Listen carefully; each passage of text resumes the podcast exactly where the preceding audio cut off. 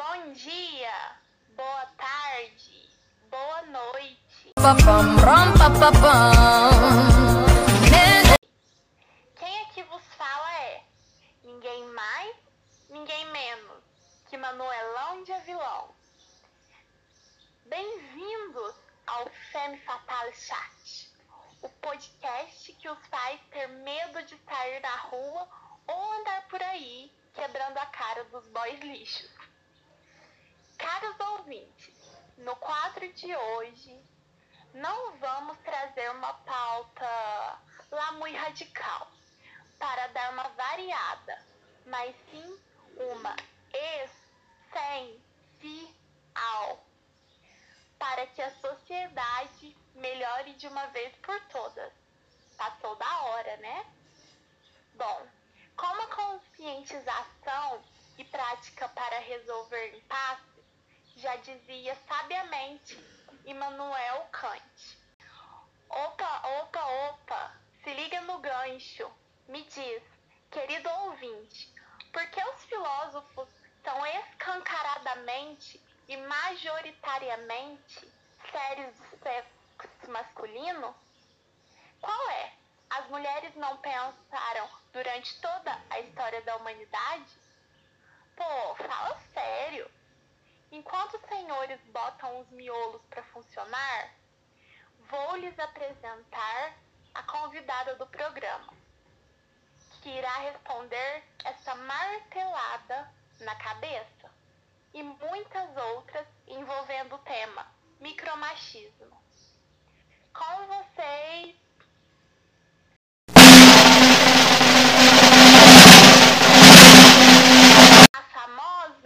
controversa Kéferão. Oi, oi, gente! Obrigada por me receber. É uma honra estar aqui. A honra é toda nossa. Bom, sem mais delongas, vamos ao que interessa. A senhora tem uma boa explicação para a pergunta proposta? Bom, vejamos. As pessoas do sexo feminino foram excluídas do sistema educacional por um longo tempo, né? E como consequência, não havia grandes oportunidades para uma visão crítica de mundo. E, quando esta existia, seus discursos não eram prestigiados ou mesmo escutados pelos detentores do poder. Obviamente, todas as mulheres com suas histórias únicas pensavam e obtinham opinião própria, mas a importância para determinada época e os meios de divulgação eram praticamente inacessíveis. A pergunta real é: por que, em pleno século XXI, ainda não são amplamente divulgadas as teorias filosóficas atestadas por mulheres? Verdade, amiga. O mínimo a quem a grande massa tem conhecimento é acerca da Simone de Beauvoir, que chegou quebrando tudo com o livro existencialista, O Segundo Sexo, cujo, aliás, trata exatamente da dominação patriarcal, persistente até nos mínimos detalhes. Mas, apostando que a senhora tem a resposta para a pergunta, por que tal divulgação não ocorre? Pois, realmente, se me mantenho bem antenada, os mais notórios pensadores nacionais são Cortella e Karnal. Primeiramente, devemos admitir que houve um grande avanço em relação ao século passado. Muitas mulheres hoje são formadas, apresentam palestras nos mais variados ambientes e etc. Porém, não se vê muitos livros delas nas prateleiras de bibliotecas, feiras ou livrarias, não é mesmo? Nunca me ocorreu de me deparar fisicamente com algo publicado pela Djamila Ribeiro, por exemplo. O engraçado, entre aspas, né, é que são justamente os livros, enquanto objetos, que marcam a linha do tempo e são utilizados de base para pesquisas científicas. Possivelmente, a causa disso é o receio de editoras publicarem conteúdos considerados radicais, que desagradam as classes mais conservadoras, não gerando lucro. Infelizmente, o feminismo é visto de forma negativa e só importa nas redes sociais. Falando em mídias sociais, anda rolando na internet várias discussões políticas, né? Por causa das eleições que se aproximam. Entretanto, já que a web é terra de ninguém, entre aspas, a maioria dos usuários acaba comentando, sem muita diferenciação. O que de fato me incomoda são as calorosas, ou nem tanto, discussões políticas cotidianas, em que homens constantemente interrompem o argumento de uma mulher, o ignoram ou simplesmente arranjam de tudo para emergir o sentimento de importância da ouvinte, invalidando seus pontos com as desculpas mais esfarrapadas existentes. Como as manas ainda suportam? Então, garota, esse fenômeno é chamado interrupting. Inclusive, Mona, entrei numa treta pesadíssima sobre isso em rede nacional. Gosto nem de me lembrar. Mil cancelamentos instantâneos e é definido como interromper constantemente uma mulher de maneira necessária, desnecessária. Não é permitido que ela consiga concluir sua frase. E ele está enraizado na estrutura social, fazendo com que a maioria da população nem perceba. Por outro lado, os boys acham que nos estão fazendo favor. Explicando coisas que supostamente somos incapazes de aprender sozinhos, ou nos parando no meio de um diálogo para impedir que passemos vergonha. Saca? Me poupe! Bom, eu, particularmente, acho que a melhor maneira de reverter tal situação é botando a boca no trombone mesmo, avisando que não está legal, está desconfortável. Mas fazer o que, né? Tentei e o resultado foi tenso. Realmente, essa discriminação é super persistente. O mais triste é perceber que ela se faz presente desde a infância. Por exemplo, no livro O Sol é para Todos, da autora Harper Lee, a Scott, menina de 7 anos, não é convidada para brincar de encostar na casa mal assombrada e sair correndo pelo seu irmão e seu amigo, pois estes a consideram muito medrosa, o que é um absurdo, considerando que ela sempre brincou com eles. Entretanto, essa passagem me fez virar definitivamente fã da pequena Scott, porque, ao invés de aceitar, ela insistiu e brigou com ele, sabe? Acabando por conseguir entrar na aposta. Ui, militante desde cedo, adoro. Nossa, você agora me lembrou da incrível série de livros Harry Potter, da autora J.K. Rowling. Hermione Granger, rainha. O resto, nadinha, né, bebê? Na narrativa, Mione também foi ignorada por ser forte, principalmente pelo colega de classe preconceituoso, Draco Malfoy, e pelo professor conservador, Severus Snape. Quem a consider consideravam uma irritante sabe tudo, que tem prazer de se exibir. Equivalente a Scout, a senhorinha Granger não se calou perante as opressões e não as deixou empacar seus objetivos, e ainda se tornou a bruxa mais inteligente de sua idade. Vamos combinar. Harry e Rony não teriam sobrevivido nem ao primeiro livro sem ela.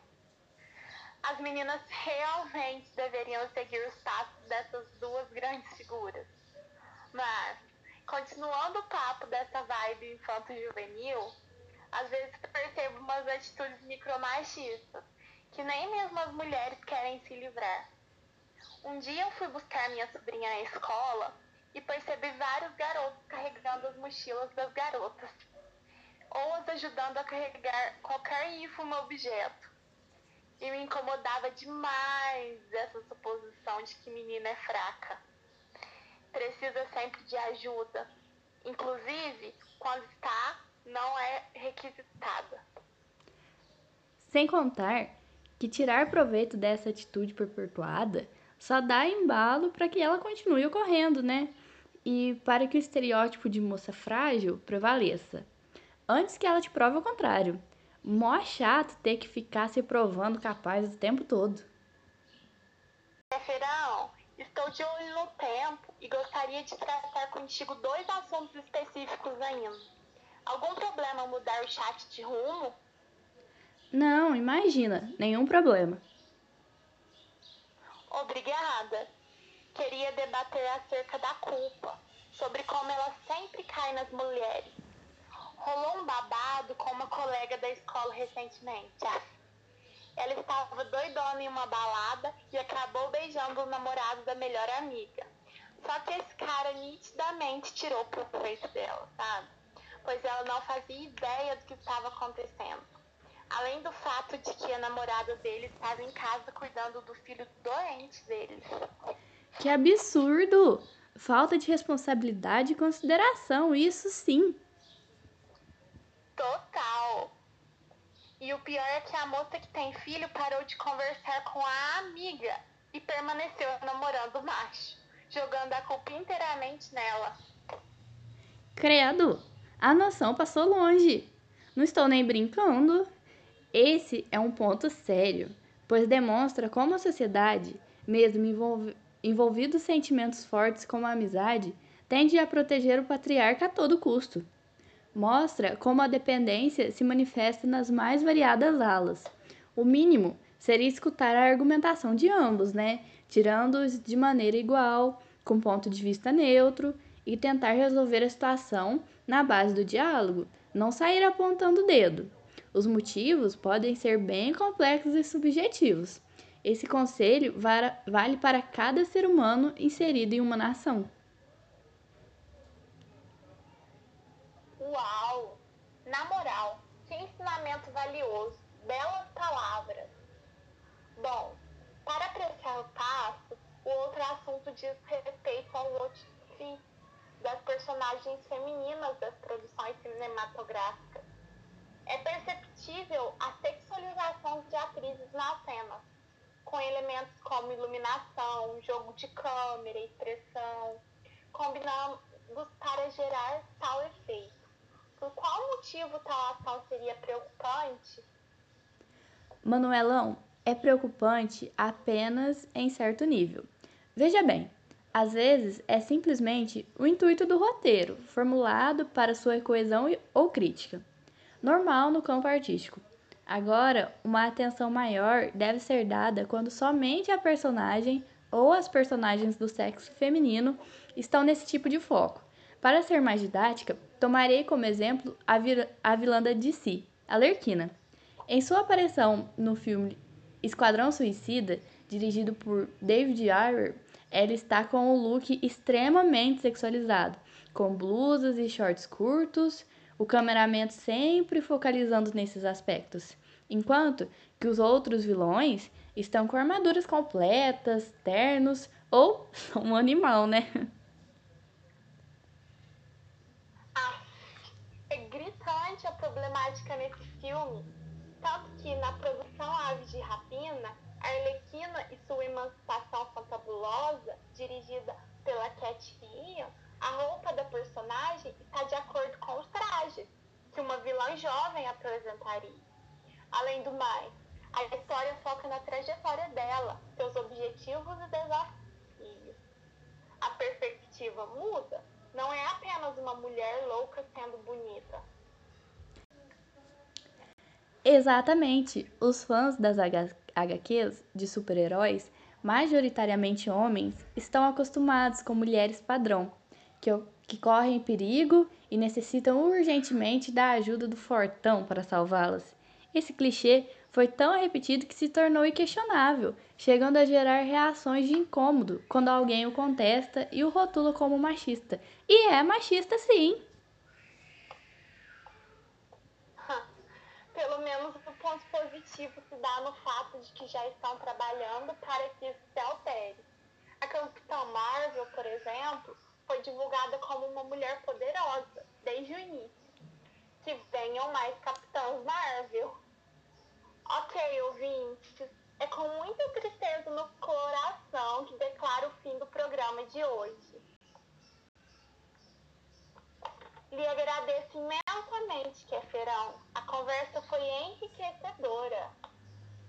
Foi uma honra estar aqui, Manuelão. O tópico é realmente muito importante. Tomara que tenha colaborado de alguma forma. Muito obrigada! E esse foi o Fênix Fatal Chat de hoje.